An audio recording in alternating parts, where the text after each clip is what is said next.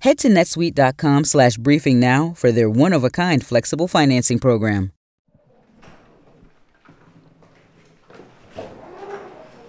When I was in Milwaukee a few months ago to cover the first Republican presidential debate, I set aside a few hours beforehand for a little field trip.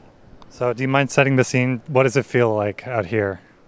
Well, it's hot and muggy um, and, and, windy because we're right on Lake Michigan, which is a good place. To That's Eric Shambarger. He's the director of environmental sustainability for the city of Milwaukee. And on what was a truly sweltering late August morning, he took me to see something that is hard to miss if you're driving in towards downtown a wind turbine. Well, it's about 150 feet tall, so it's it's half the size of the ones you would see on a you know in like the middle of a cornfield or something. Right, exactly. Uh, but it's now I was curious about this turbine because you know you just don't really see a lot of them in major cities, especially not within city limits. But Shambarger says since this one was installed back in 2012, it saved the Port of Milwaukee a total of about $200,000 on its electric bills since then. Relative to an urban turbine, it performs very well. And um, I think one of the things that you'll notice is in your microphone, you probably don't hear it. I think one of the, when we were first proposing this, neighbors, you know, there was all these concerns about, you know, is this thing going to be noisy? I think people in, envisioned in their head it would be like a helicopter ch- chopper or something, but you can. No, it is, uh, I can't hear it at all yeah, basically all the ambient noise you're hearing is car traffic, and there's really nothing um, from the wind turbine to, to, to hear. But it's. Um, it, you know. Now, I cannot stress enough how hot it was on the day I was there. It was a high of 101 degrees Fahrenheit, well above normal for late August in Milwaukee. But that's kind of why I was interested in talking to Eric, because as we see the impacts of climate change start to become more and more pronounced around the world and in the US, there's still a sense held by some people that the Midwest is sort of a climate haven. You know, there's no sea level rise or hurricanes to worry about in Illinois or Minnesota. Sure, it gets hot in Indiana during the summer, but nothing like you're going to see in Florida or Texas. I grew up in the Midwest. I've heard some of this. Eric had heard it too. But he said this year, the reality in his city became impossible to ignore this year has been uh, particularly bad because we had very bad air quality directly related to the wildfires right. in Canada.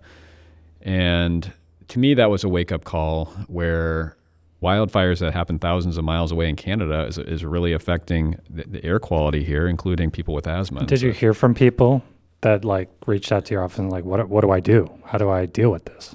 Yeah. So there's, um, you're talking about people working to adapt to changing conditions. And so uh, that is an issue for sure. And it takes the trouble is sometimes in America we wait till problems are really acute, even though you can see on the horizon challenges coming. Sometimes people don't act until you know they're really feeling the effects. But we have to do both. We have now more people do seem to be feeling the effects and realizing the dangers. In fact, a Pew Research Center poll released just last month showed that 71% of Americans believe the climate crisis is harming at least some people in the U.S. right now. And a new report from the nonprofit research group Climate Central paints the picture in even starker terms. According to their analysis, November 2022 to October 2023 was the hottest 12 month period in at least 125,000 years. 125,000 years. But I want to go back to that wildfire smoke because you know the saying where there's smoke, there's fire. And those fires seem to be getting bigger and bigger. My guest this week is John Vaillant. He's a writer, journalist, and author of the book Fire Weather A True Story from a Hotter World. He's going to tell us how one devastating Canadian wildfire seven years ago changed the way firefighters all over the world battled the blazes of today. From CNN, this is One Thing. I'm David Rind.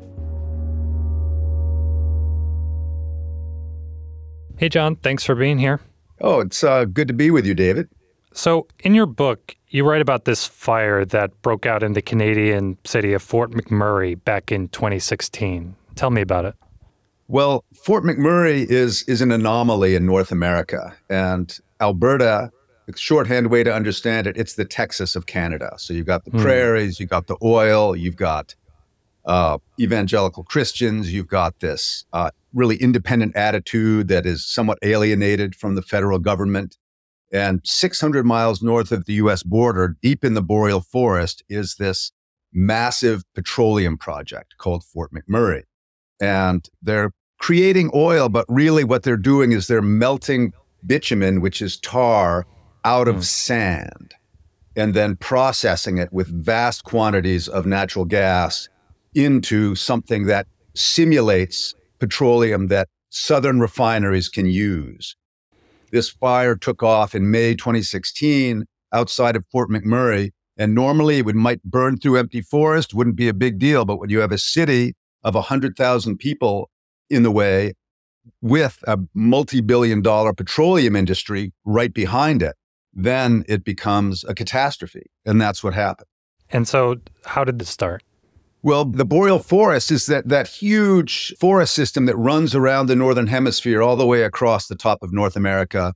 It's about a third of Canada, and it is a very flammable environment. It regenerates through fire. So the fires up there, they'd be front page news in the States, in southern Canada, but because it's so sparsely inhabited up there, you don't hear about them. Well, this was a boreal fire that ignited when the temperature was in the mid 90s and the humidity was comparable to Death Valley in July. It was 11% humidity. Hmm. And when you tweak the atmosphere in, in small ways that aren't necessarily noticeable to us, you know, when you reduce the humidity from, say, 25% to 11%, when you goose the temperature from what would be normal in Fort McMurray, which would be, say, in the 60s or the 70s, and you push it into the 90s, and then you light a fire in there, it empowers the fire in these really shocking ways. And so this fire had 300 foot flames. It was about six miles wide. All fires project radiant heat, and that's, that's the heat that comes off the flame that tells you not to touch it. And the heat coming out of that fire into Fort McMurray was about a thousand degrees. A wall of flame lapped at the side of Highway 63 and jumped the city's major thoroughfare. Tens of thousands were ordered to leave. So it dried everything bone dry, heated it up way past combustible temperatures so that when the fire actually came into the community, houses didn't catch on fire, they exploded into flame. And just imagine vinyl siding, tar shingles, plywood, gas tanks, snow tires. Everything is off gassing when it gets that hot. Oh my God, Sarah! There's this cloud of flammable gas now over the city. The fire hits it, and houses, you know, these are two story, substantial modern houses, burning to the basement in five minutes. In one of the more remarkable surveillance videos ever captured, a homeowner could watch his own house go down in flames only 20 minutes after evacuating. Firefighters, needless to say, had never seen anything like it. They could not fight it. All they could actually do was try to get the people out of these communities as fast as they could because also no proper evacuation had been called. And it was almost like an incendiary bombing. Wow. Fire jumped the river, and we had basically two minutes to get home, grab our stuff, and we had to leave. This is my house. This was my house. Nothing left. It's gone. What have these last few days been like? Hell on earth. Just like hell. And that was new, new in the experience of uh, Canadians.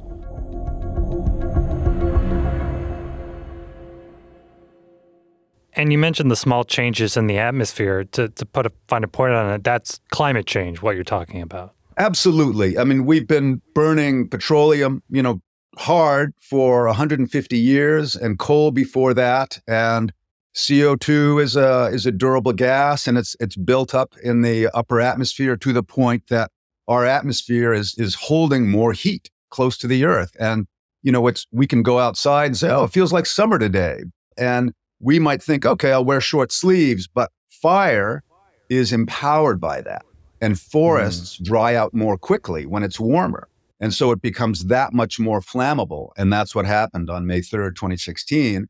And so that fire burnt through the city. And then as the wind changed, it burnt back through the city. And so fire was in the city for over a week, burning structures, threatening these giant tank farms outside the city near the petroleum projects. It was a truly apocalyptic scenario that just went on and on and on.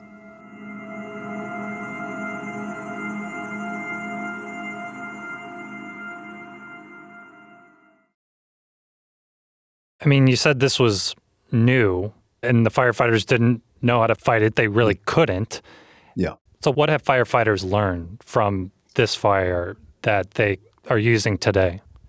It's like, you know, your adversary suddenly has been taking steroids and you didn't know about it.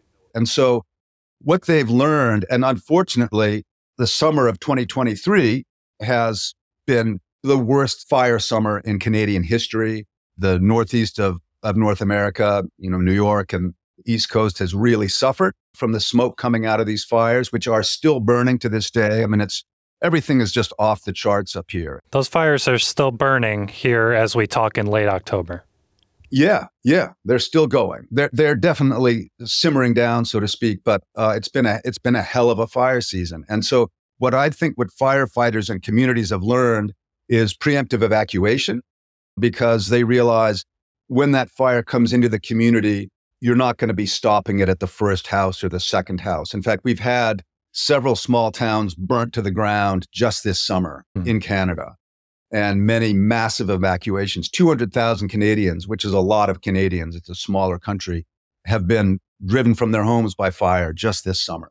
So it's a really steep and unforgiving learning curve. Uh, preemptive evacuation is the main one, but we're really going to have to think about where we actually build our towns and what we build them out of.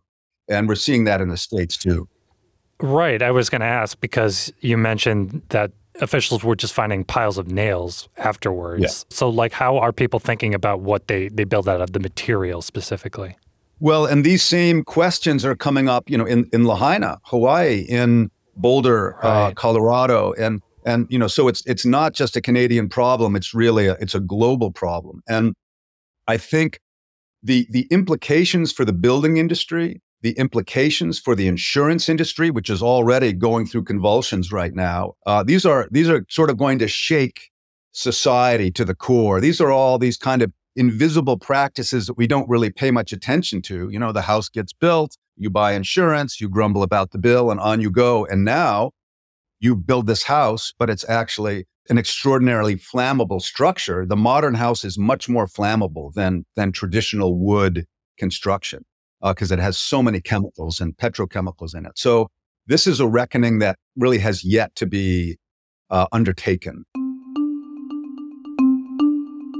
Advisories are up parts of the western and central U.S. due to heavy smoke from wildfires in Canada. More than 40 million people across the Northeast, Midwest, and Mid Atlantic are under air quality alerts. For a second straight day, New York City is experiencing some of the worst air quality in the world that reckoning, that idea, because I think a lot of people saw the wildfire smoke come down to major cities in the US and thought, hey, this was pretty crazy. Like, I got to wear my mask for an afternoon because things are so bad. But is that enough to get people really thinking about these bigger scale things that you mentioned, like building differently or evacuating and moving differently? Like, is it enough of a wake up call?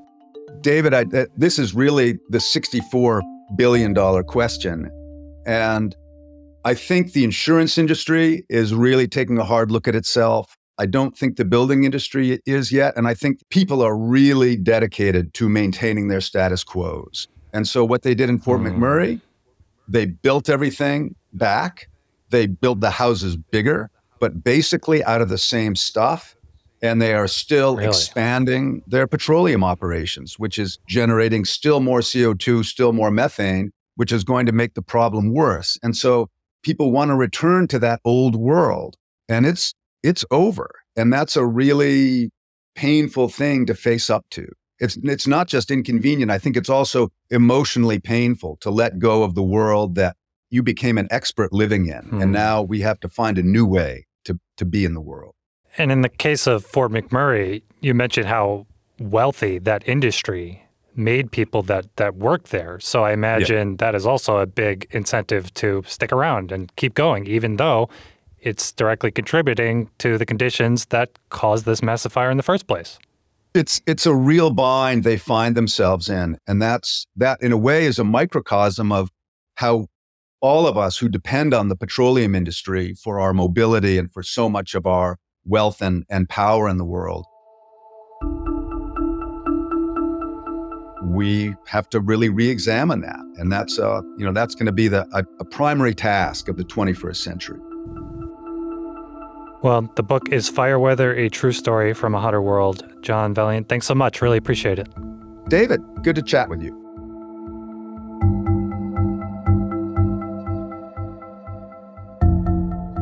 And you heard John there mention how the insurance industry is already having to adjust how it operates in the face of these huge fires.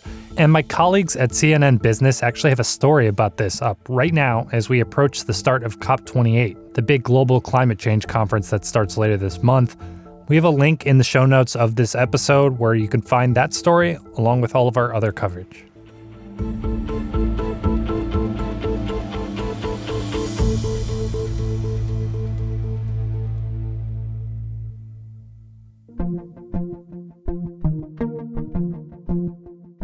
One Thing is a production of CNN Audio. This episode was produced by Paula Ortiz and me, David Rind. Matt Dempsey is our production manager. Faiz Jamil is our senior producer. Greg Peppers is our supervising producer. And Steve Lickteig is the executive producer of CNN Audio. Special thanks this week to Haley Thomas and Lindsay Reed. And thank you for listening. We'll be back next Sunday. I'll talk to you then.